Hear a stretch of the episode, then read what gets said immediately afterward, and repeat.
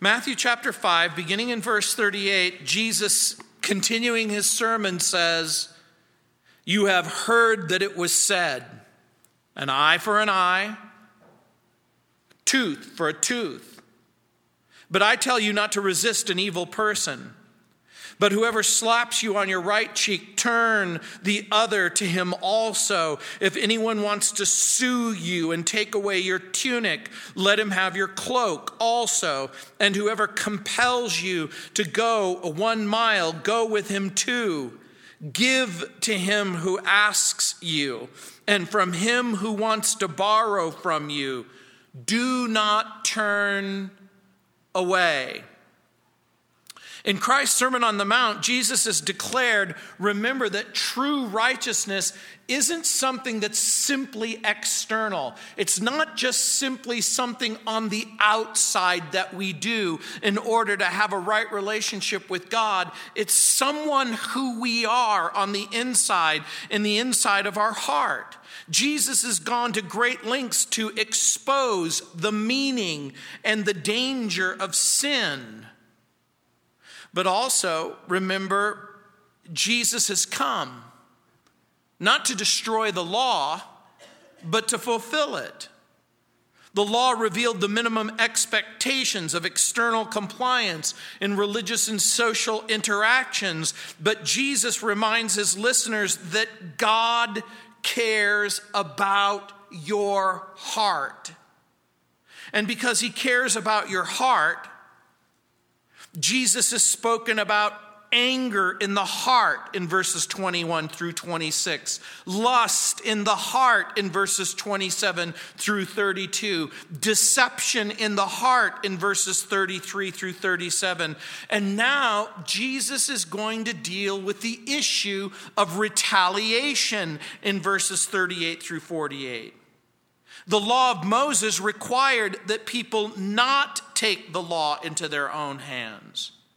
The law of Moses made a provision that the corporate community could try individuals and that individuals didn't have to seek revenge against an enemy we begin to understand that we live in a fallen world. We understand that the kingdom that Jesus is talking about is very, very different from the kingdom in which you live in, this world in which you live in. So, what do you do because you live in a broken world where people don't recognize Christ's purity, humility, or generosity? How do we deal with men and women who hold on to selfishness and promote violence? How does Jesus deal with the problem? Well, he asks citizens in his kingdom to be willing to suffer loss rather than cause other people to suffer loss. And I want you to think about that for just a moment. I want you to think about how radical that concept is. Jesus has already talked about a radical purity, a radical humility. He's going to talk about a radical gen- generosity. But imagine living in a world where two options are before you you take the loss, or somebody else takes the loss. And this is a radical, powerful point because Jesus is inviting the citizens of heaven to take the loss. Remember, Jesus is dealing in the realm of private offenses. And his statements don't prohibit or exclude civil government or civil courts or the power to accuse and convict people of crimes. That's not what's happening in this passage. Not long ago, the President of the United States made this unfounded, tragic comment. He said, quote, which passage of scripture should guide our public policy? Should we go with Leviticus, which suggests slavery is okay? And that eating shellfish is an abomination? Or do we go with Deuteronomy, which suggests stoning your child if he strays from the faith, unquote? The comment itself reveals a profound lack of understanding of both the scripture and the meaning of the scripture. First of all, the Bible doesn't promote slavery. What the Bible does is it insists on integrity, on the payment of debts. And so, in the grand scheme of things, which is worse? Unfunded debt or a willingness to pay back your debt? Which is worse? Incorrigible children who are committed to hurting their parents and hurting their brothers and sisters and hurting each other or doing something about it. Indeed, Mr. President, which passages of the scripture should guide our public policy? Because what the president intimates is that some things in the Bible are ridiculous, absurd impossible. And before you're too hard on the president, I'm going to suggest to you just for a moment to ask yourself a different question, and that is do you find some things in the Bible ridiculous, absurd, impossible? Years ago, another president was followed by a group of media people to church on Sunday. And after the fiery message, the president was asked what the sermon was about. His single word answer Teddy Roosevelt said, Sin. The reporters asked him, Mr. President, how does God feel about sin? The president said, He's against it. then they asked the president, How do you feel about sin? And Roosevelt said, I'm against it too. Think about what's being said. Jesus is providing a radical insight. Jesus is against sin. Jesus is for humility in your heart. Jesus is for purity in your speech. Jesus is for generosity amongst yourselves. Jesus is for integrity. Jesus is for honesty. And so Jesus is going to link the ideas of truth and justice and how we treat people. Do you treat them on the basis of how they treat you? A little bit later on, Jesus is going to give the golden rule do unto others as you would have them do unto you. However, however, we're not to treat others based on how they treat us we are called to something even more radical than that. We're not to treat them based on how we feel about them. We're to treat them according to the law of love.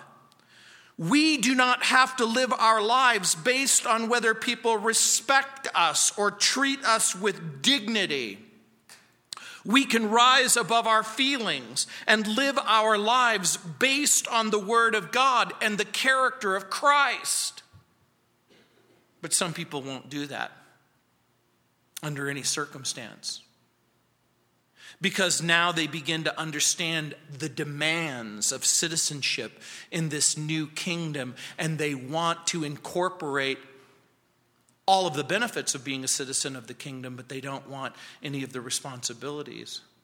Because the truth, the truth, the truth, you will not be able to practice purity, humility, and generosity on your own. It's going to require something supernatural, something way beyond your resources. And so Jesus talks about the law of retribution. Look again in verse 38. It says, You have heard that it was said, an eye for an eye, a tooth for a tooth. For those of you who watched the Super Bowl, there was one particular commercial where this tattooed guy comes up and he, he, he, uh, his nose is apparently broken. It's a, it's a parody, a comedy, if you will. He takes his axe, he buries it into the coffee table because someone hurt him, and he goes, Eye for eye and tooth for tooth. That's what you always said, Dad. We find that law in the ridiculous book of Leviticus and Deuteronomy and Exodus. I'm saying that tongue in cheek. They're not ridiculous. Leviticus 24 19, Exodus 21 24, eye for eye, tooth for tooth, hand for hand, foot for foot. Leviticus 24 2, breach for breach, eye for eye, tooth for tooth. As he hath caused a blemish in a man, so shall it be done to him again. Deuteronomy 19:21. And thine eye shall not pity, but life shall go for life. Eye for eye, tooth for tooth, hand for hand, foot for foot. Once again, people misinterpreted the law. Some saw this law as a biblical justification for retribution. The law wasn't given to insist on retribution, but rather to limit retribution. For some of you, you might be thinking, you mean if someone accidentally pokes someone's eye out, you have to get your eye poken out? If there's an accident or an injury and you lose a limb, then you must of necessity lose a limb? That's actually not what it's saying. It isn't requiring or insisting, it's providing a measure of justice because you have to understand the ancient world wasn't all that different from your world. In the Sicilian world in which I grew up in, my father didn't say eye for eye and tooth for tooth. My father said, You poke me in the eye, I'm going to poke both of your eyes. You knock out one of my teeth, I'm going to knock out every single tooth in your head. You hurt my family, I hurt everyone in your family and their and your next door neighbor's family. You see, the point wasn't to promote revenge and retaliation. The point was that you had to limit the revenge and the retaliation. The law allowed a measure of justice for the victim but he didn't have to insist on it. The law was given as a guide to the judges in the execution of justice. It wasn't given to individuals to take vengeance on others. The law could sometimes be satisfied with goods or services or money or valuables or property or ransom. There was one exception. There was one exception. In the case of murder, the murderer had to pay with his or her life in Numbers 35 31. Blood for blood, life for life. Why was the law given? To limit revenge. Why was the law given? To restrain and to deter. Why was the law given? To limit the penalties and to ensure that the punishment fit the crime. I have a friend who owned uh, a, uh, a, McDonald's in Albuquerque, New Mexico, and someone came to, New, to McDonald's, as, as millions of people all across America do. She bought a cup of coffee. She put the coffee in her lap. She left the lid a little bit open. The coffee spilled on her lap, and she sued him for a million dollars and one. And one. I know what many of you are thinking I'm going to go to McDonald's. but again, you're misunderstanding the point of the illustration. The punishment is supposed to fit the crime. My friend Franklin Graham told me a story that when he was a younger man, people would stalk his family and they would do weird things. And one day a weirdo showed up on their doorstep. And Billy Graham, at that time, about six foot three, a fairly big man, he hit this guy in the nose and he broke his nose, and the guy's lying in the dirt. And Billy Graham said, You know that God loves you and Jesus loves you. God loves you, has a wonderful plan for your, for your life. But if you ever threaten my family again, I'm going to kill you.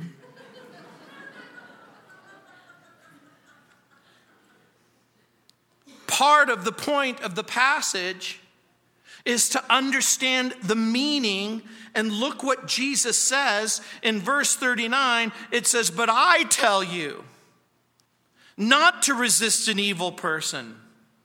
Whoever slaps you on the right cheek, turn the other cheek to him also.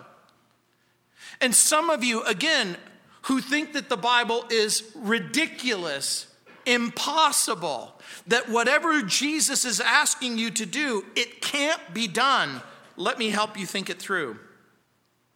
The Bible teaches that we're to resist the devil. The Bible teaches that we're to resist evil. Jesus himself resisted the devil and resisted evil. Jesus drove the money changers from the temple.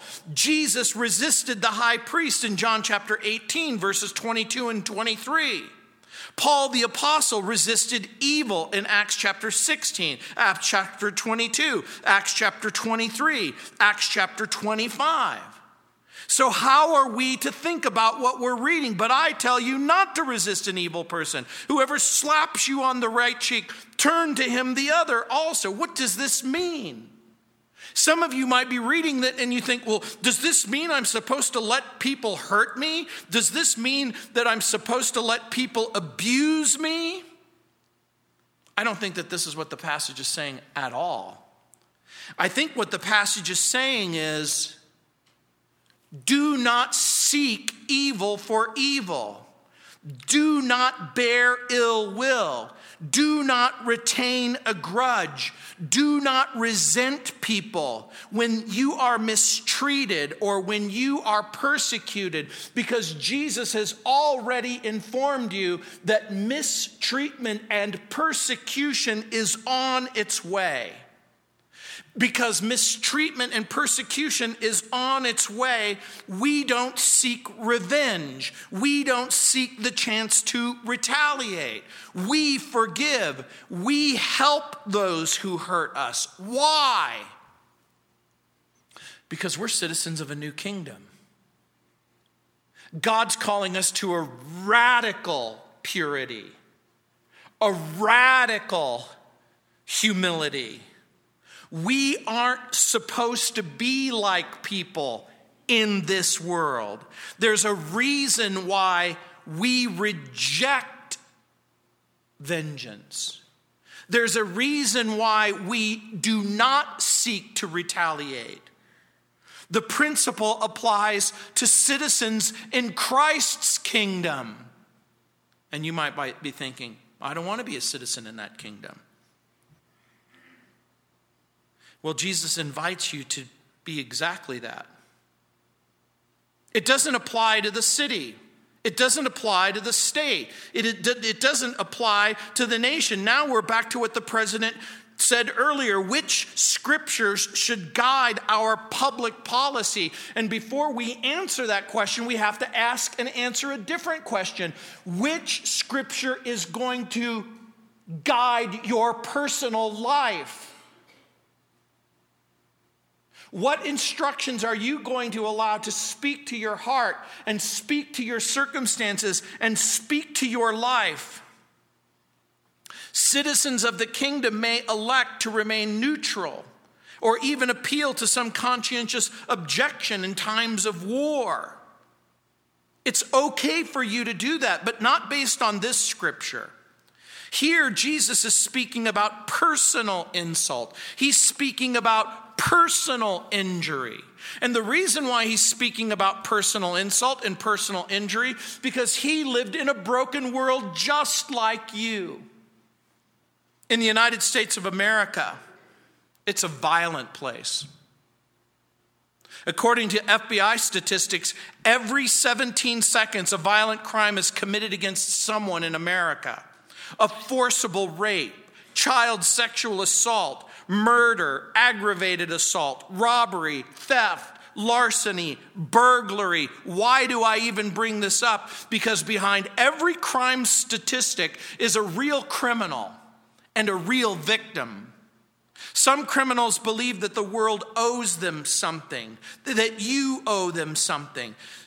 They believe that you deserve to be victimized and that your property should be stolen. And if you stand in their way, you deserve to be hurt and you deserve to be killed. With so much crime and with so much hate and with so much wickedness, it's fairly easy to be tempted to take the law into your own hands, to seek a little bit of personal justice. We sometimes experience overwhelming feelings to avenge ourselves or to alleviate the suffering that's been perpetrated on ourselves or on people that we love. Here's what you must understand Jesus is not suggesting that the laws be abolished or justice not be served. Jesus is addressing the very real issue of my heart and your heart and what you will do when you experience injury. When someone slaps you, it's personal. Jesus, in effect, is saying, You don't have the right to personal retaliation when you're wrong. Jesus is not saying that you have no right to defend yourself. If someone goes to take a swing at you, duck. It's okay. And if someone slaps you on the cheek, turn to them the other cheek. But thank God that God only gave us two cheeks. Because once those cheeks are up, it's on. Jesus is not suggesting that you not stand against evil. We're to resist the devil, James 4 7, and all the evil that he stands for, and all the evil that he inspires. We're to resist evil in the church. Paul opposed Peter to his face for his hypocrisy in Galatians chapter 2 11. When Paul got wind of sexual immorality in the church, Paul wrote, Remove the wicked from among you in 1 Corinthians chapter 5, verse 13. Well, what do we do about evil in the government? What if the government becomes the instrument of Satan and the instrument of evil and the instrument of oppression and the instrument of persecution? What do you do when Jewish people or Christian people are actually literally persecuted and suffer by their government? What do we do? Paul wrote that government's role in Romans chapter 13, verse 4, is a minister of God for your good. It says, For he is God's minister to you for good. But if you do evil, be afraid, for he does not bear the sword in vain. For he is God's minister, an avenger to execute wrath on him who practices evil. The government's role? to promote good. The government's role to resist evil. What do we do when a government promotes evil and resists good? I'm going to suggest to you that we have to do what everyone has done in every single age and every single generation. We have to resist those who promote wickedness and evil. We have to resist them. And we have to constantly say, This is good. Don't you understand the difference between good and evil? Don't you understand the difference between right and wrong? How about that as a scripture for public policy? Or how about Peter's admonition in 1 Peter chapter 2 verse 13? Therefore submit yourselves to every ordinance of man for the Lord's sake, whether to the king as supreme or to gov- governors as those who are sent by him for the punishment of evildoers and for the praise of those who do good. There is a radical purity and a radical humility. Citizens of God's kingdom aren't lawbreakers. We keep the law. We urge others to keep the law. If someone is caught molesting children in our church, we will report you. If someone is stealing church property, we will report it to the police. Jesus said that I should turn my cheek, but I won't turn your cheek.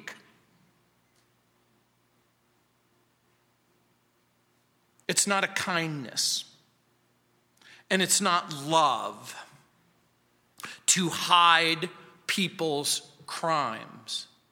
Husbands, if you hit your wife, I'll be the first to call the police, have you put in jail. I'll come and visit you in jail. I'll even pray with you in jail, but you're going to jail. I'm not to resist someone who's harming me personally. Well, I am to resist. I'm not to resist someone who's harming me personally, but I will resist someone who harms you. Jesus is condemning taking the law into your own hands. Jesus is not condemning law enforcement. Again, Paul wrote in Romans chapter 12, verse 7 never pay back evil for evil to anyone.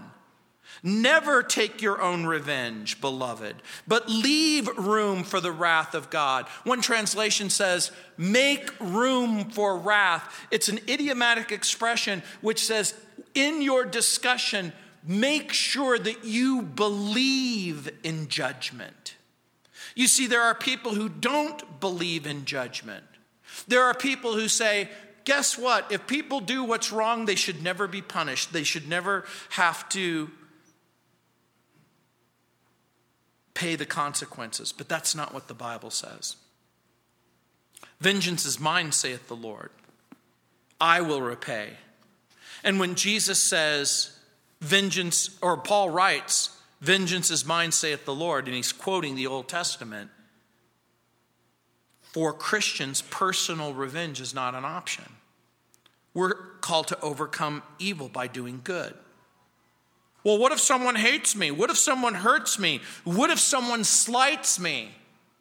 Welcome to the world. You live in a broken world where people will hurt you, where people will hate you, well, where people will slight you. And you might think, well, look, I'm not going to give up my rights. I'm not going to surrender my rights. I'm not going to renounce my rights. I have a right to fight. You also have a right not to fight. Jesus isn't suggesting that humans have no basic rights. Jesus is simply saying that non retaliation is better than retaliation. We have basic human rights, but Jesus is going to challenge our rights of dignity and security and liberty and prosperity. In what way? In what way? Is the Bible for dignity? Of course it is. Is it for security? Of course it is. Is it for liberty? Of course it is. If it's for prosperity, of course it is. But here's what Jesus is basically saying that love trumps dignity and security and liberty and prosperity. That sometimes, if you have to choose between liberty and security and dignity, Jesus invites you as citizens of the kingdom kingdom to choose Him. What do I mean? Look at dignity at the end of verse 39. Turn the other cheek. Under the, the law and the old economy, some forms of retaliation and revenge were permissible. But now Jesus gives us the right to turn our cheek. That means exercise non resistance. According to the Bible, human beings have the right to be treated with dignity and respect. Do you want to know why? Because according to the Bible, you're made in the image of God. Which scriptures are going to guide our public policy? The scripture that says human beings are valuable. What about the person who says, You just made that up? People really aren't valuable. On what basis could you make such a claim? People aren't valuable because you say so, or even because I say so. You might say that people are valuable, but guess what? You might change your mind. But the Bible says, I'm the Lord, I don't change. My mother taught me that there's never a good reason, never a good reason to be rude. And she was right. But just simply because she told me there's never a good reason to be rude, was that enough to keep me from not being rude? God also expects us to treat others with dignity, but God knows that we live in a fallen world, and God knows that there are people who will hate you and who will despise you and who will insult you and they think that they're doing it for a very good reason. That might come as a shock to you. Saul of Tarsus, when he stood at the very edge of the place where they were going to stone Stephen, and they heaped coats in front of him, and they threw rocks at him, and they killed him. Saul of Tarsus went out and he found Christians and he persecuted them and sometimes he tortured them and he would often incarcerate them and sometimes he willingly participated in the execution of Christians. And he thought that he was doing God a favor. Sometimes the insults seem disconnected from reason. Jesus isn't simply concerned with the insult. And see, this is part of the point that you have to understand in the passage. Jesus isn't simply interested in the fact that you've been slapped in the face, Jesus is interested in how you are going to respond to that slap in the face. Why? Because you've been changed because you are different. To the Jew, a slap in the face was the height of contempt. To the Italian, a slap in the face is the root word for vendetta. I'm just kidding, it's really not the root word for vendetta. You slap an Italian person in the face, it's on. You know, again, part of this is a cultural thing. When I went to India, in India, everyone honks. They honk if you go to the left, they honk if you go to the right. In India, they honk. They honk to communicate, they honk to let you know where you are and where they are. Everyone honks. In Texas, you honk, and it's an invitation to a gunfight. You have to understand where you are and what the cultural sensibilities are. In the New Testament, Paul was brought before the Sanhedrin. He was brought before the high priest, and the high priest ordered Paul slapped. And do you remember what Paul's response is? What have I done, you whitewashed sepulchre? And the guard standing by says, You should be careful how you address the high priest. And Paul's immediate response was, I didn't know it was the high priest.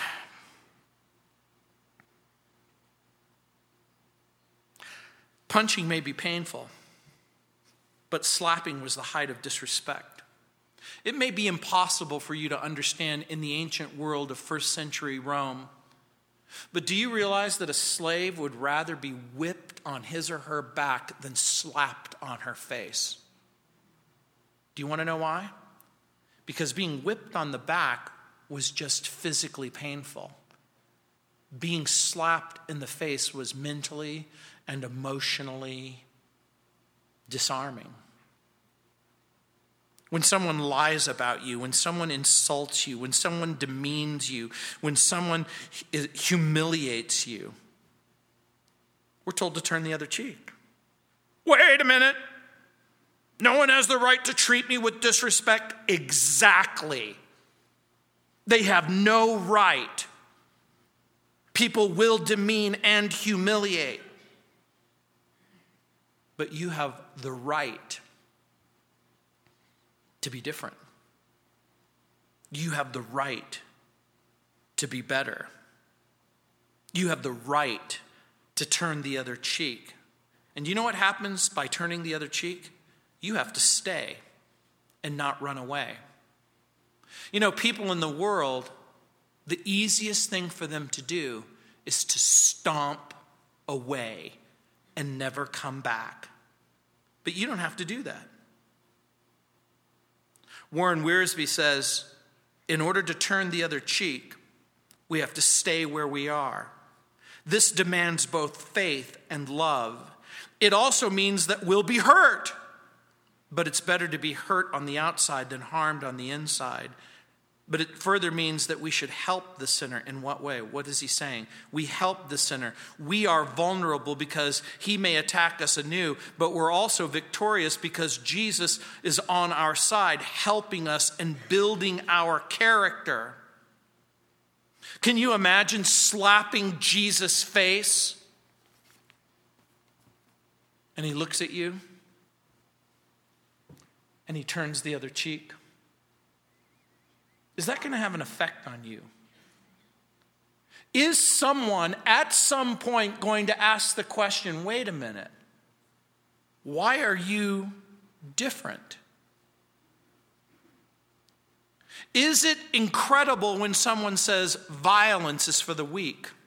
Violence is for those who don't have the courage to suffer, not for the sake of pain, but for the sake of Christ. You see, you live in a world where violence is for the strong, but in the citizens of the kingdom of God, violence is for the weak. And you might still be saying, I'm not willing to take the loss, I'm not willing to suffer. Let me ask you a question. Your reading of the New Testament, your reading of the life of Christ, does Jesus take the loss? Yes or no? That's yes. Does Jesus suffer? Jesus takes the loss and Jesus suffers. Why? Because you're way more important to him than he is to himself. In 1 Peter chapter 2, verse 20, Peter writes, For what credit is it when you are beaten for your faults, you take it patiently? But what when you do good and suffer, if you take it patiently, this is commendable before God. For to this you were called because Christ suffered for us, leaving us an example that you should follow his steps, who committed no sin nor was deceit found in his mouth, who, when he was reviled, did not revile in return. When he suffered, he did not threaten, but he committed himself to him who judges righteously. But what did Jesus do when they came to the garden and they came to arrest him? A legion of soldiers shows up, and Jesus says, You're looking for me. Let these people go. And you'll remember they marched forward and Jesus spoke, and everyone fell flat on their back. He wiped all of them out. And he goes, Let me just make myself clear here. These people get to go, and I'll go with you. When people misrepresented his father's house, he drove them out. When his disciples were threatened, he became a force to be reckoned with. But when Jesus hung from the cross, he said, Father, forgive them, for they don't know what they're doing. John MacArthur writes, quote, When someone attacks our right to dignity, we're not to defend that right by retaliation. We are to leave the protection and defense of our dignity in God's hands knowing that one day we will live and reign with him in his kingdom in great glory. You see, for the person who says, if I don't defend my dignity, who will? The Bible says Jesus will defend your dignity. What about security? Verse 40 If anyone wants to sue you and take away your tunic, let him have your cloak also. Jesus is going to use an illustration from the law. Most people in the ancient world of Israel were very poor. They were dirt poor. They had two articles of clothing. They had what was called an inner garment and they had an outer garment. The inner garment was almost like a little poncho, where it was almost like a little sheet that you would put a hole in it and you would sew around it and it would cover your body on the inside. And then there was a cloak on the outside. The court could require a person to surrender their tunic, that's the undergarment, but could not compel a person to surrender their cloak, that's the outer garment. But it could voluntarily be surrendered as payment. So, what is Jesus saying? If anyone wants to sue you and take away your tunic, Jesus is basically saying, we should be willing to give up what we can legally keep in order to pay or satisfy a legitimate debt. Again, Jesus isn't talking about that if someone wrongfully accuses you that you can't resist the wrongful accusation. That's not what this passage is saying. What the passage is saying is do you really legitimately for real owe someone something? Did you borrow something and not pay it back? Have you used the excuse, I can't really afford to pay him back? Has anyone taken you to court and required repayment of a legitimate debt? The point that Jesus is making is that if you go to court and a judgment has been made against you, pay even more. What? What? That sounds like crazy talk. You owe them a dollar, pay them two dollars. You owe them a hundred dollars, pay them two hundred dollars. Jesus says, pay more. Why? Why is Jesus saying that? Jesus is saying that because he wants you and everyone else to understand that you're not bitter and you're not angry and you're not resentful. And you see, this becomes the important point. The most important thing in life isn't your security, it's Christ's integrity. The most important thing is that you're not bitter, you're not angry, you're not resentful. And the real question you should ask is Am I bitter? And am I angry? And am I resentful? And so that's why Paul will later write Isn't it better to be defrauded? Isn't it better that someone took advantage of you than that you be resentful, bitter, or spiteful? And see, this is part of the point. He, someone has horribly and terribly taken advantage of you. What are you doing smiling? You know, Jesus is the Lord, and I'm the citizen of a different kingdom. And Jesus has called me not to be bitter or resentful or spiteful. And now we see those three words that keep coming up over and over again for citizens in this new kingdom. Someone's going to be hurt. And it's either going to be me or it's going to be you. Jesus invites the citizens of heaven to take the loss. What about liberty? Look at verse 41. And whoever compels you to go one mile, go with him too. Jesus will draw an illustration from the world of politics. When it says, and whoever compels you, that's the key word compel. Compel is a word that meant to press into service. In the ancient world, there were public cur- couriers who could command or compel subjects to bear a burden. We see it in our own culture. You've probably seen a movie where a person goes, FBI, and they take your car. I've got to take this. This is a matter of national security. I've got to confiscate your property or take this or restrict your liberty because this is a matter of national security. In the ancient world, the way that that was done is a Roman soldier would come to you. And some of you may have seen pictures of Roman soldiers. They have their little helmet, they have their little sword, they have their armor. Some of you have seen that they have a spear. And at the top of the spear, there's a gigantic piece of iron that was the spearhead. And it weighed about three pounds. And it was flattened into the form of a leaf. And it was sharp on either side. And when a Roman soldier would come and they would place that that spear on your shoulder, you were compelled. See, you're laughing because you know. You can imagine seeing a Roman soldier place his spear on top of your shoulder and pressing it. You're pressed into service. How many people could decline? Say, no thanks.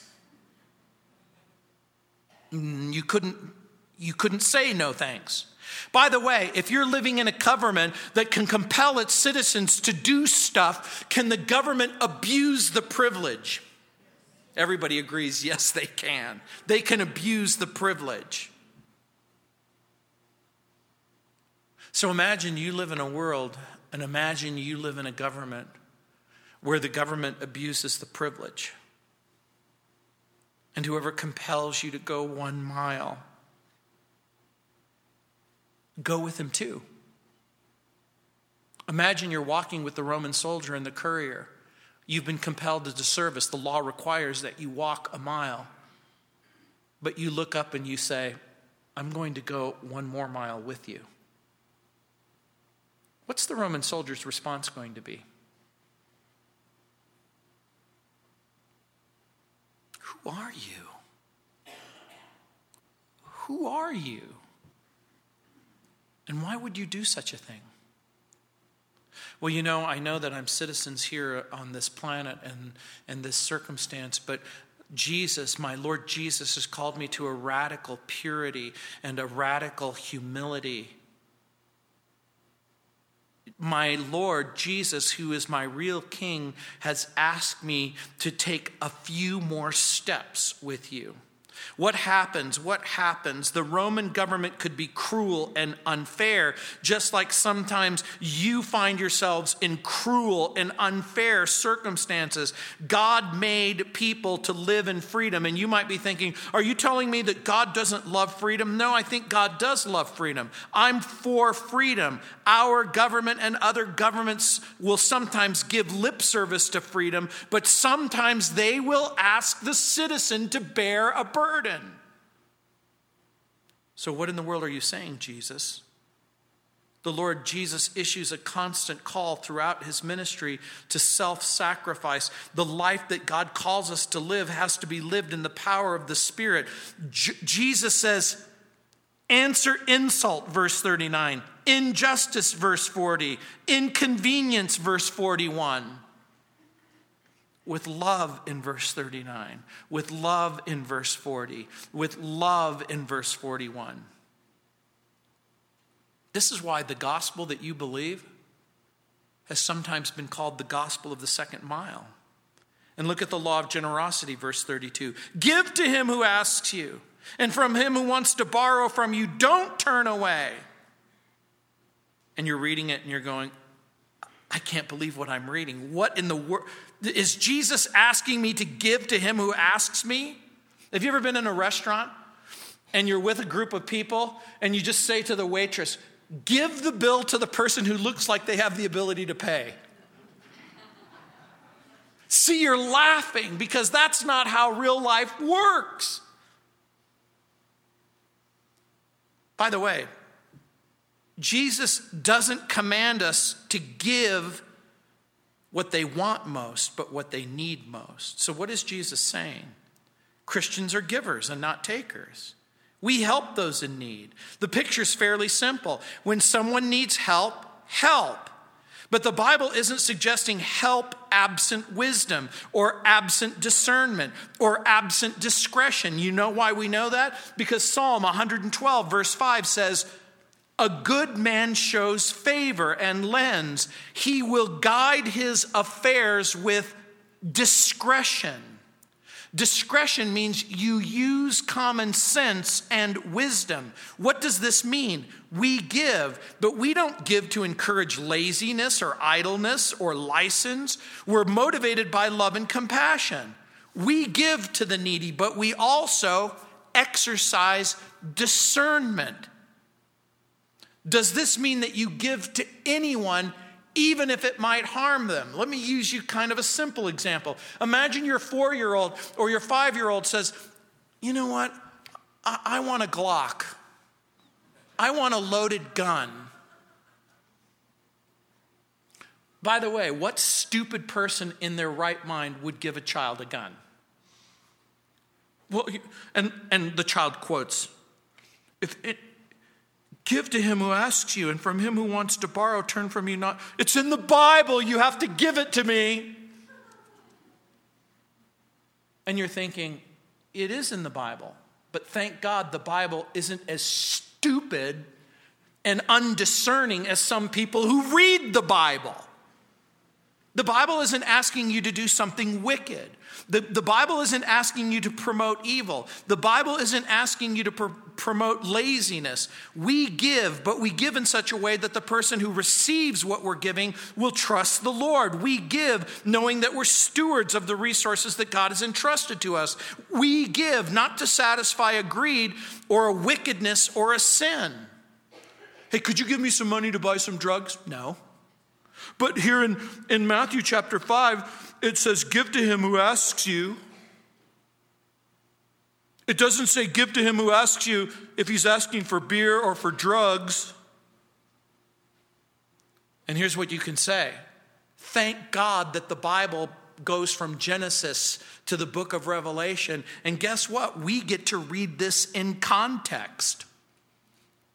If a psychotic killer goes, Please give me a knife, give to him who asks you, and from him who wants to borrow from you, do not turn away. And you go, Psychotic killer asking for a knife, quoting Matthew chapter 5, verse 42.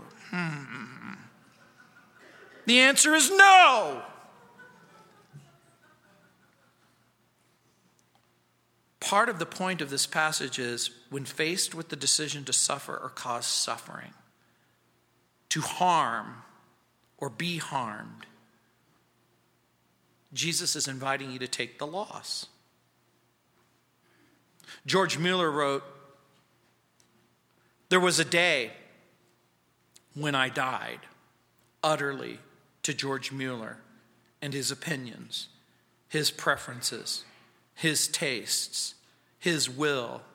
I died to the world I died to its approval and censure. I died to the approval or the blame of even my brethren and friends. And since then, I have studied only to show myself approved unto God. Abraham decided to give the best lot, land to Lot. Joseph decided to kiss and forgive his brothers. David refused to take Saul's life. Elisha fed the enemy armies of Assyria. Stephen prayed for his killers, even when they were killing him. And it did have an effect. It had a profound effect. It had a life changing effect on a Pharisee named Saul of Tarsus. And it began to eat at him how could this person do what this person did? You see, the truth is, you, as the citizen in heaven, have the right to embrace a radical purity, a radical humility, and a radical generosity that's supposed to prompt the question Who are you? And why are you doing this? Who are you? Why is it that you do what you do? Jesus is inviting you on an adventure of transformation. Are you beginning to see it? Let's pray. Heavenly Father, Lord. Lord, we pray that you would give us wisdom, that, Lord, we could read the Bible in its context with discernment. And Lord, when we hear people say that the Bible is ridiculous and absurd, when people invite us to think that it's impossible, Lord, we we pray that we would come to the realization that apart from God and apart from Christ and apart from the power of His Holy Spirit, this kind of purity and this kind of humility and this kind of generosity isn't possible unless we have a right relationship with God and Christ, unless we're willing to walk with Jesus, unless we're willing to humble ourselves, unless we're willing to embrace what Jesus has for us, unless we're really willing to be like Jesus. And so, Lord, we pray that you would make us like you, Lord. And again, Father, we know that it isn't just the outside that you care about, it's the inside. And so, once again, Lord, we look to you, the author and the finisher of our faith. We look to you to be able to change us. Because, Lord, the purity that you call for and the humility that's talked about in the Bible and the generosity that's hinted at, for many of us, Lord, we're far, far away from those standards. But, Lord, we want to walk in humility, transparency, purity generosity. In Jesus' name. Amen. Let's stand.